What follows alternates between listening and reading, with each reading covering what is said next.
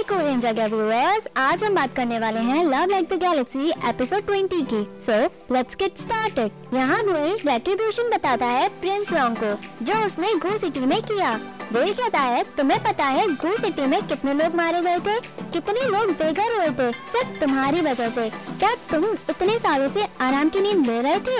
Long कहता है मैं उन्हें मानना नहीं चाहता था, तुम अभी छोटे हो, तुम्हें कुछ भी पता नहीं है कि पुराने ऑफिशियल ने कितना सहा जब वो मैजेस्टी के खिलाफ थे।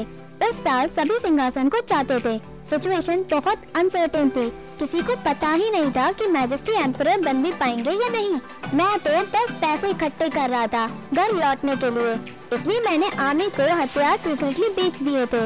मैंने ऐसा नहीं सोचा था कि इतना बड़ा डिजास्टर आ जाएगा, मेरी कोई इच्छा नहीं थी कि घू सिटी गिरे। बुई कहता है तुम जनरल को और उनके सोल्जर को समझा देना जब तुम ऊपर जाओगे। यॉन्ग कहता है मुझे लगा था कि हू चेंग मदद लेकर आने वाला था बट वो वहाँ नहीं पहुँचा, इसमें मेरी कोई भी गलती नहीं है कि घू सिटी गिर गई। क्या मैं उन सबका ब्लेम लूँ जो वहाँ बचाने नहीं पहुँचे थे? ये तो मैजेस्टी का काम है। उस वक्त मैजेस्टी कोई भी हेल्प नहीं कर पाए। बुई तुम्हें क्या लगता है मैजेस्टी जैसा इंसान इस बात की जड़ तक नहीं पहुँचा होगा? यॉन्ग हंसता है, बुई उसे मारता है और कहता है मुझे कोई फर्क नहीं पड़ता कि मैजेस्टी इस केस को इन्वेस्टिगेट करे या नहीं, तुम्हें मरना होगा। वो मारते हुए कहता है पहला जनरल ही, ओल्ड ऑफिशियल चेंग और उनकी फैमिली के लिए। यॉन्ग कहता है बुई तुम पागल हो गए हो क्या? दूसरा उन सभी के लिए जो घू सिटी में अब नहीं रहे। तीसरा tribute to general Hu Chong.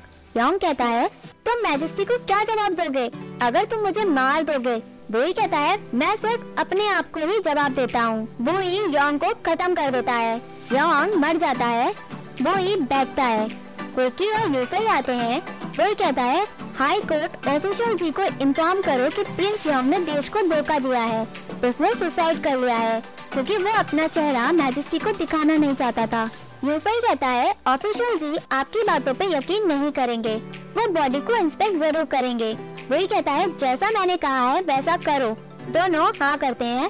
Bui कहता है कि प्रिंस यॉन्ग ने मुझे कुछ याद दिलाया है कि उस साल जब घू सिटी में मदद भेजी जानी थी उसने लो क्वालिटी वेपन भेज दिए, इसलिए घू सिटी गिर गई। कोई भी वहाँ से बच नहीं सका। पॉसिबल हो सकता है कि कोई उसमें से जिंदा हो, मैं चाहता हूँ तुम उनके बारे में ढूंढो। दोनों एग्री करते हैं। बुई उठता है, वो उन दोनों से पीछा करने के लिए मना करके चला जाता है। बुई जुनुआ के पास आकर बताता है मुझे पता चल गया कि किसने वेपन को बदले थे, किसने हमारी पीठ में छुरा घोपा था। बुई कहता है मैं उस दिन को नहीं भूलूंगा, मैं हूँ फैमिली के लिए रिवेंज लूंगा, मैं सब कुछ पता लगा लूंगा कि घू सिटी में हुआ क्या था, मैं सभी को मार दूंगा जो भी इसमें इन्वॉल्व होगा, कोई भी बच नहीं पाएगा। एक फ्लैश में काता है जिसमें घू सिटी फॉल हो चुकी थी, जुनुआ और बुई वहाँ थे। जुनुआ कहती है खून के बदले खून।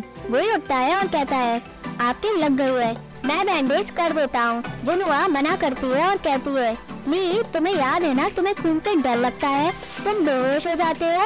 उस दिन जब तुम्हारी उंगली कट गई थी तुम दो घंटे बेहोश हो गए थे, मैं कर लूँगी।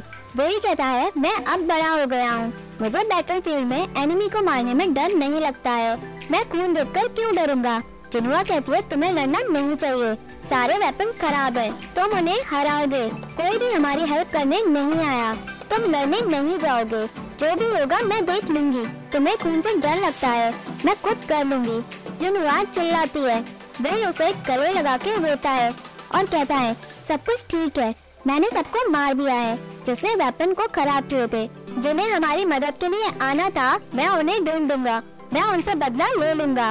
बुई जनरल हू चोंग की मेमोरियल को देखता है और जो भी घू सिटी में नहीं रहे वो उनकी भी मेमोरियल को देखकर उन्हें याद करता है। यहाँ बुई इंपीरियल कोर्ट में घुटनों के बल बैठा होता है।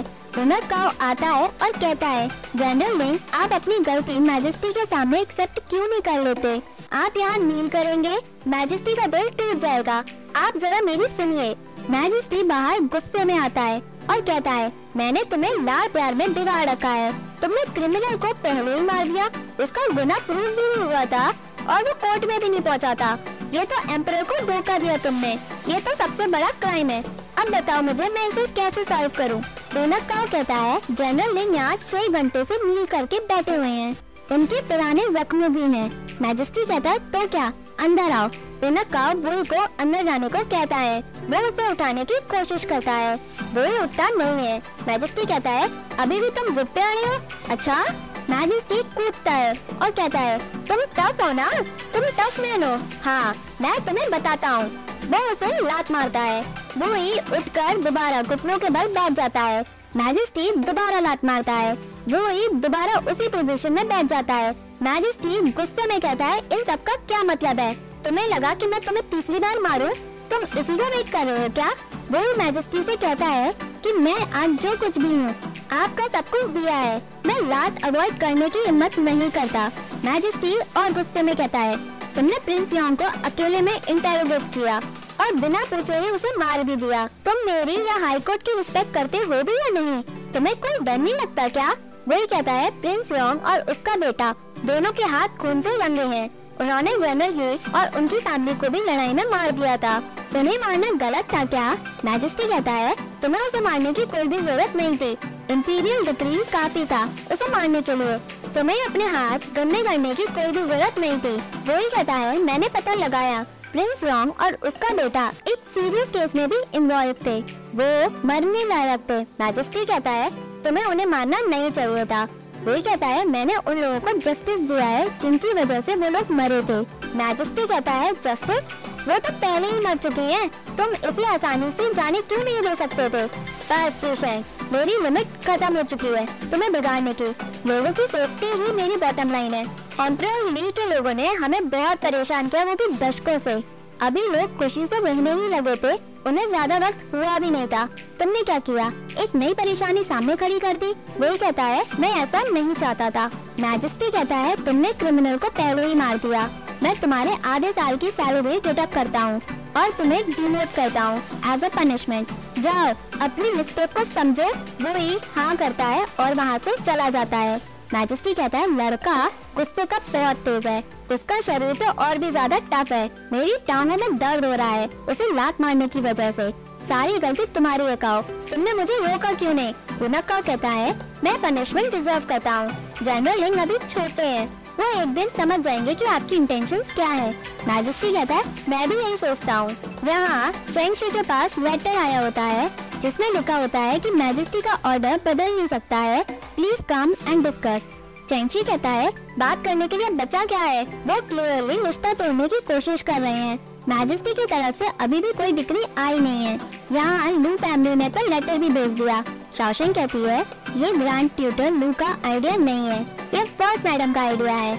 शाओयुआनी कहती है वो बुढ़िया तो अलग ही है, उसे बहुत जल्दी है, उसे पता था चेंग फैमिली का कोई अच्छा स्टेटस नहीं है इम्पीरियल कोर्ट में क्योंकि वो बैटल फील्ड में थे। वो एक सर्वेंट से पूछती है और क्या कहा लू फैमिली के मैसेंजर ने? सर्वेंट बताता है कि अगर आपने रिश्ता तोड़ने के लिए मना कर दिया तो वो मैजेस्टी से डिक्री लिखवा लेंगे।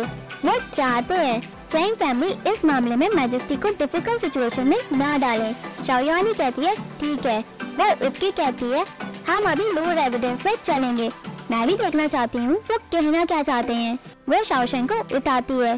चेंग शी कहता है मैं भी तुम्हारे साथ चलता हूँ। शाओयुआनी कहती है ये औरतों के बीच की बात है, आपको आने की कोई भी जरूरत नहीं है, आप घर में ही रहें। अगर हम वहाँ लड़ गए तो आपके पास टाइम होगा पूरी सिचुएशन को संभालने का। चलो शाओशेंग। शाओशेंग उसके साथ चली जाती है। चेंग शी कहता है वो तो लड़ने गई है, ये तो बात पक्की है। यहाँ शाओशेंग और शाओयुआनी न्यू रेजिडेंस में पहुँचते हैं। शाओयुआनी गुस्से में होती है और अंदर आती है। बॉस मैडम कहती हैं आप यहाँ क्यों आई हैं? मैडम चेंग आपको ये रिश्ता तोड़ना पड़ेगा, भले ही आपको कितना भी बुरा लगे। शाओयुआनी कहती है किसने कहा? हम रिश्ता तोड़ना नहीं चाहते हैं, हम मैजेस्टी के डिसीजन का वेट कर रहे थे। बॉस मैडम कहती है हम इस मामले में कुछ भी नहीं कर सकते हैं, इसलिए याओ और शाओशेंग का मिलना अब ठीक नहीं है। शाओशेंग कहती है आप ये कहना चाहते हैं कि जनरल ली की एक ट्रेजिक हीरो थे, याओ जुन अब अकेली और हेल्पलेस है, इसलिए मैं अपना रिश्ता तोड़ दूं। शाओयुआनी शाओशेंग को रोकती है और कहती है अगर तुम सब कुछ कह दोगी तो बॉस मैडम क्या कहेंगे? बॉस मैडम कहती है चेंग फैमिली मिलिट्री फैमिली भी है, आपको समझना चाहिए कि ये फैमिली बैटल में अब नहीं रही, इसलिए ये फैमिली अब ऑनरेबल रेपुटेशन में आती है। मुझे लगता है याओ की शादी जाओजुन से होनी चाहिए। शाओयुआनी कहती है, अगर इतनी अच्छी बात है तो सेकंड फैमिली इस रिश्ते के लिए आगे क्यों नहीं आई अब तक। शाओशेंग कहती है, ग्रैंड ट्यूटर लोग फर्स्ट फैमिली के बड़े बेटे हैं, जब उन्हें अपना डिसीजन बताना है वो बोल रहे हैं कि वो घर के बड़े हैं। लाओ लुई गुस्से में कहती है, तुम्हारी हिम्मत कैसे हुई मेरी मदर से इस तरीके से बात करने की, मैं तुम्हें छोड़ूंगी नहीं। फर्स्ट मैडम उसको रोकती है। शाओयुआनी गुस्से में होती है, लाओ लुई शांत हो जाती है। शाओयुआनी कहती है, मैडम आप सारे मैटर फेयरली सॉल्व करती हैं, पर तुम एक बात में बिल्कुल सही हो, चैंग फैमिली मिलिट्री फैमिली से है, मैंने अपने हस्बैंड के साथ कई लड़ाई लड़ी है, इसलिए मैं बातें ज्यादा नहीं करती, मैं अपनी कोई भी प्रॉब्लम तलवार से सॉल्व करती हूँ। फर्स्ट मैडम क्या आप मेरे साथ लड़ना चाहेंगी? फर्स्ट मैडम कहती है, मुझे बुरा लगा था कि ये फैमिली अब अनाथ हो गई है, मैंने सोचा नहीं था तुम मेरे ही घर में आकर मुझसे इस तरह से बात करोगे। वो गार्ड को बुलाती है, गार्ड वहाँ आते हैं। शाओशेंग कहती है, फर्स्ट आंट सॉरी फील कर रही है ये फैमिली के लिए कि वो अनाथ हो गई है, तो वो अब कहने का क्या मतलब, सभी जानते हैं वो काइंड और अपराइट है, आप एक एग्जाम्पल सेट कर दें, क्यों ना आप अपने बेटे की शादी जाओजुन से करा दें, इसकी वजह से आप उन लोगों के दिल में कंफर्ट करा पाएंगी, मैं गारंटी देती हूँ कैपिटल में सभी आपके अच्छे काम की वैल्यू करेंगे। बताइए। लाउली कहती है, मैडम चैंग आपने अपनी बेटी को यही सिखाया है क्या कि बड़ों की डिसरिस्पेक्ट करो। शाओयुआनी कहती है, मैं तो वल्गर मिलिट्री ऑफिसर हूँ, मेरे लिए तो ये सब नॉर्मल है कि मेरी बेटी लोगों को ह्यूमिलिएट करे, बट शाओशेंग तुम थोड़ी सी डिग्निटी रखो फर्स्ट मैडम के लिए। शाओशेंग मना करती है और कहती है, मैं बड़ों को रिस्पेक्ट देती हूँ, मेरी फैमिली परफेक्ट होना चाहती है। फर्स्ट मैडम गुस्से में आकर कहती है, मेरे हस्बैंड क्राउन प्रिंस के ट्यूटर है, तुम तो माँ बेटी की हिम्मत कैसे हुई मेरे ही घर में आकर मेरी बेइज्जती करो। शाओयुआनी कहती है, मैजेस्टी ने मेरे हस्बैंड को मार्केस चीलिंग का ऑनर दिया है, भले ही चैंग फैमिली ने ज्यादा अकम्प्लिश नहीं किया, लेकिन बैटलफील्ड में बहुत कुछ अकम्प्लिश किया है, भले ही चैंग फैमिली नोबल फैमिली जैसी ना हो, बट हम टॉलरेट नहीं करेंगे कि कोई भी हमें गलत ट्रीट करे। तुमने भी शादी का प्रपोजल दिया था, हमें पसंद नहीं था, फिर भी हमने उसे एक्सेप्ट किया। अगर अब तुम्हें ये रिश्ता तोड़ना है तो ग्रैंड ट्यूटर लुक खुद हमसे माफी मांगे, तुम इस मैटर में बात करने लायक हो ही नहीं, तुम्हें भी कहा था मेरा बिहेवियर बहुत गलत है, बट अब मुझे लगता है तुम मुझसे ज्यादा बेकार हो। लाउली सर्वेंट से कहती है, इन्हें धक्के मार के घर के बाहर निकालो, मेरी फैमिली चैंग फैमिली को घर में कभी भी घुसने नहीं देगी। फर्स्ट मैडम चिल्लाती है और चीखती है, इन्हें धक्के मार के घर से बाहर निकालो। तभी सेकंड फैमिली आती है, तभी शाओयुआनी फर्स्ट मैडम को कर्रा चाटा मारती है, फर्स्ट मैडम गिर जाती है। बाहर से सब लोग देखकर हैरान हो जाते हैं। शाओयुआनी कहती है, पहले मैं तुम्हें रिस्पेक्ट देती थी शादी की वजह से, जब शादी ही टूट गई तो ये चाटा दोनों फैमिली के बीच का रिलेशन एंड करता है, आज के बाद चैंग फैमिली यहाँ कदम भी नहीं रखेगी। लाउली कहती है, तुम्हारी हिम्मत कैसे हुई मेरी मदर को मारने की, मैं तुम्हें छोड़ूंगी नहीं। तभी शाओशेंग लाउली को कर्रा चाटा मारती है, लाउली भी नीचे गिरती है, माँ बेटी दोनों रोते हैं।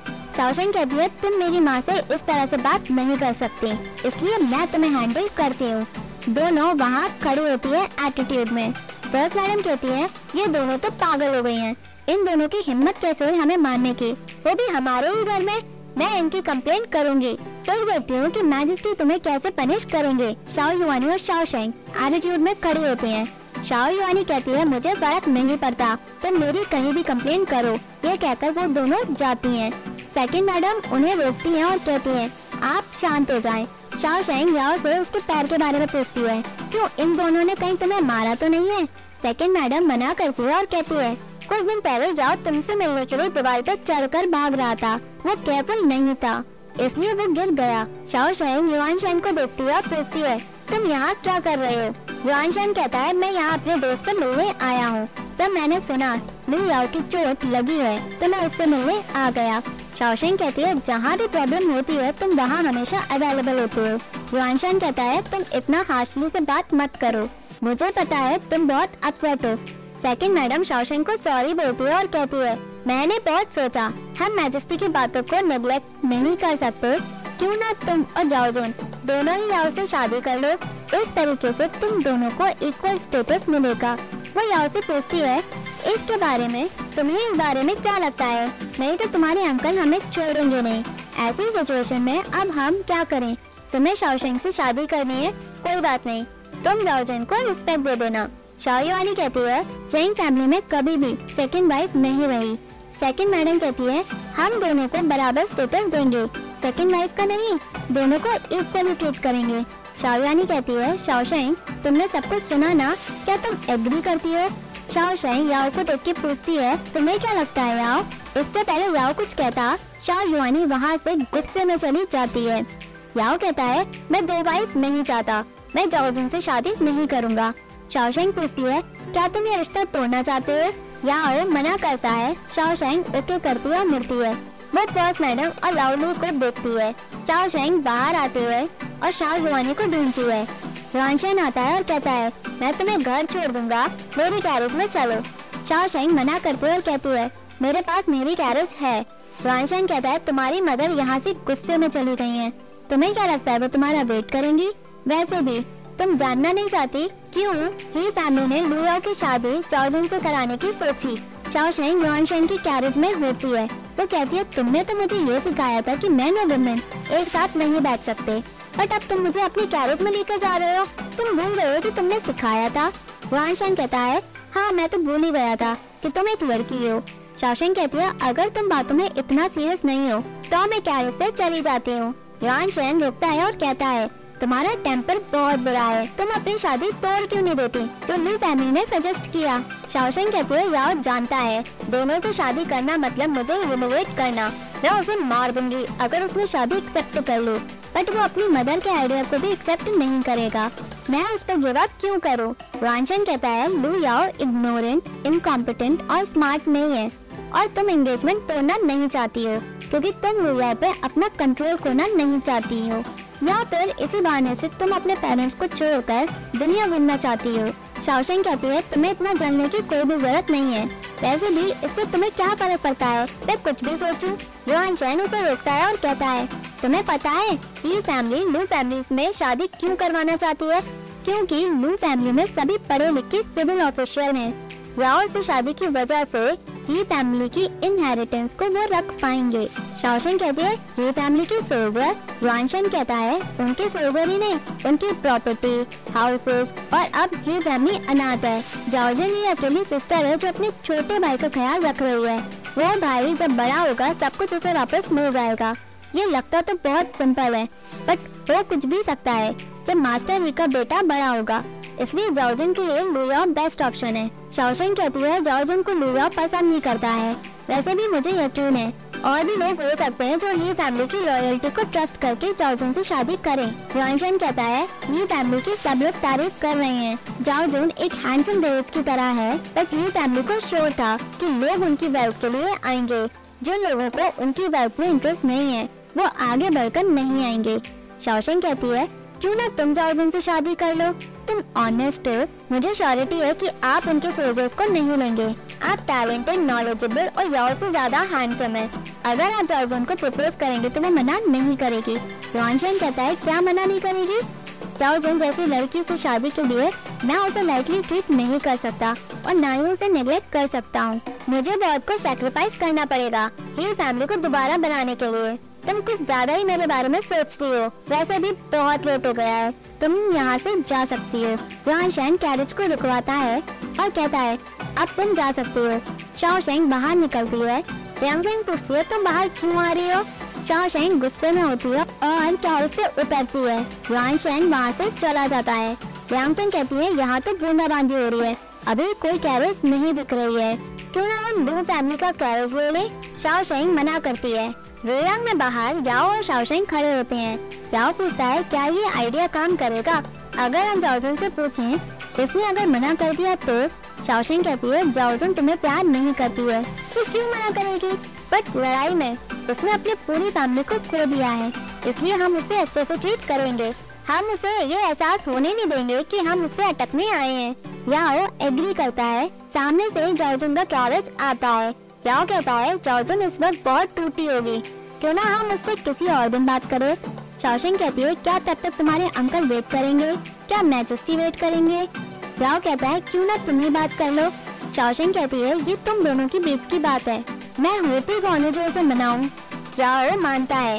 कैरेज रुकता है। जाओजुन अंदर से देखती है और कहती है तो तुम हो। राव कहता है हम तुम्हें रिसीव करने आए हैं। चाओजन कहती है मुझे लेने आए हो क्यों? शाओशेंग कहती है हमें तुमसे कुछ कहना है। चाओजन कहती है मुझे कुछ इम्पोर्टेंट मैटर देखना है, अगर शाओशेंग को कुछ कहना है तो तुम मेरे साथ चल सकती हो। राव कहता है शाओशेंग तुम्हें अच्छे से जानती नहीं है, तुम मेरे पास आओ अगर तुम्हें कोई प्रॉब्लम है तो। चाओजन कहती है तुम चिंता मत करो, मैं शाओशेंग को नुकसान नहीं पहुँचाऊंगी। अगर तुम्हें बिलीव नहीं है तो मैं अपने फादर की कसम खाती हूँ। शाओशेंग तुम में बहुत गट्स है, तुम मेरे होने वाले फ्यूचर हस्बैंड को मुझसे छीन रही हो, बट तुम में करेज नहीं है इस कैरेज में मेरे साथ बैठने के लिए। शाओशेंग कहती है मुझे प्रमोट करने की कोई भी कोशिश मत करो, मैं तो सिर्फ तुमसे बात करने आई हूँ। राव तुम्हारे चोट लगी है, मैं इसके साथ चली जाती हूँ। राव कहता है अगर तुम्हें कुछ गलत लगे तो भागकर घर चली जाना। चाओजन कहती है राव को तुम्हारी चिंता है, हमारा दस साल का रिलेशन तुम्हारे कुछ महीनों का रिलेशन तोड़ नहीं पाया, बट राव मेरे साथ से ज्यादा तुम्हारे साथ से ज्यादा अच्छा करेगा, तुम मैच्योर्ड हो गए हो, अब हमें चलना चाहिए। कैरेज हाई कोर्ट में पहुंचता है, चाओजन और शाओशेंग दोनों उतरते हैं। गार्ड बताते हैं सब कुछ तैयारी हो चुकी है। चाओजन कहती है ले चलो मुझे अंदर। शाओशेंग पूछती है तुम मुझे यहाँ क्यों लाई हो? चाओजन कहती है अंदर एक इम्पोर्टेंट मैटर है जिससे मैंने तुम्हें बताया था। क्यों डर लग रहा है क्या तुम्हें? वो ये कहकर अंदर चली जाती है। शाओशेंग भी अंदर जाती है, चाओजन अंदर आती है। यहाँ प्रिंस शाओ को पकड़ रखा होता है, वो जोर जोर से हंसता है और कहता है बीबी तुम मुझे यहाँ सुलभ करने आई हो क्या? चाओजन कहती है मुझे वो कहने की जरूरत नहीं है, मैं तुम्हारी जिंदगी लेने आई हूँ, अपने फैमिली को ऑनर दिलाने आई हूँ। प्रिंस शाओ कहता है मैं जानता हूँ मैंने तुम्हारे साथ बहुत गलत किया है, बट हमारे बीच का प्यार एज अ मैरिड कपल, तुम बची हुई शाओ फैमिली को अच्छे से ट्रीट करना। चाओजन कहती है प्यार? कौन सा प्यार? कैसा प्यार? जब तुमने मेरी फैमिली को खत्म किया या तुमने मेरे फादर को चैलेंज किया लड़ने के लिए। कौन सा प्यार? जब तुमने मेरे पूरे खानदान को ही खत्म कर दिया, मेरी प्रेग्नेंट भाभी को मार दिया या मेरी मेट को तुमने दर्दनाक मौत दी थी। मैजेस्टी अच्छे थे, वो तुम्हें बहुत कुछ देना चाहते थे क्योंकि कैपिटल बनाने में शाओ फैमिली ने बहुत हेल्प की थी, बट मैं तुम्हारा सिर्फ डर से अलग करना चाहती हूँ। आज के बाद शाओ फैमिली देशद्रोह होगी, लोग उनकी पीढ़ियों को बुरा और उन पर थूकेंगे। शाओ गुस्से में चिल्लाते हुए कहता है क्या कह रही हो तुम? तो? हमने कैपिटल में बहुत कंट्रीब्यूट किया है, शाओ फैमिली की वजह से हम इस लैंड को जीते हैं, चाहे कुछ भी हो। मैजेस्टी को यह फेवर याद रखना चाहिए था। तुम तो मेरा सर काटना चाहती हो ना? तुम शाओ फैमिली को ऑफिशियली देशद्रोह कहलाना चाहती हो, तुम पागल औरत। जाओजन शाओ को चाटा मारती है और कहती है मैं जल्दबाजी में कैपिटल सिर्फ तुम्हें मरता हुआ देखने के लिए आई हूँ, टाइम हो गया है, अब तुम्हें मरना होगा। शाओ कहता है मरने के बाद मैं तुम्हें भूत बनकर टॉर्चर करूंगा। जाओजन गुस्से में कहती है कर ले, जब तुम भूत बन जाओगे ना मेरे ब्रदर और फादर तुम्हें दोबारा मार डालेंगे, फिर देखते हैं टॉर्चर कौन होता है। शाओशेंग दूर से कहती है जाओजन वो शाओ को मारने वाले हैं, क्या हम चले? जाओजन कहती है मैजेस्टी ने मुझे परमिशन दी है इसे अपने हाथों से खत्म करने की। शाओ चिल्लाता है, जाओजन उसे मारने के लिए ऊपर चढ़ती है और तलवार को हाथ में लेती है और कहती है मैं तुम्हारी जिंदगी अपने हाथों से ले लूंगी। वो उसे मार देती है। शाओशेंग मुड़ती है और बिल को हक कर लेती है, बिल उसे पकड़ लेता है। शाओ मर चुका होता है, जाओजन के फेस पे खून लगा होता है। वो वही शाओशेंग को कहता है डरो नहीं, मैं हूँ तुम्हारे साथ। शाओशेंग उसे देखती है, वो भी उसे देखता है, दोनों एक दूसरे को देखते हैं। एपिसोड यही एंड होता है। Hey viewers, if you like this video please like share and subscribe this channel. Thank you.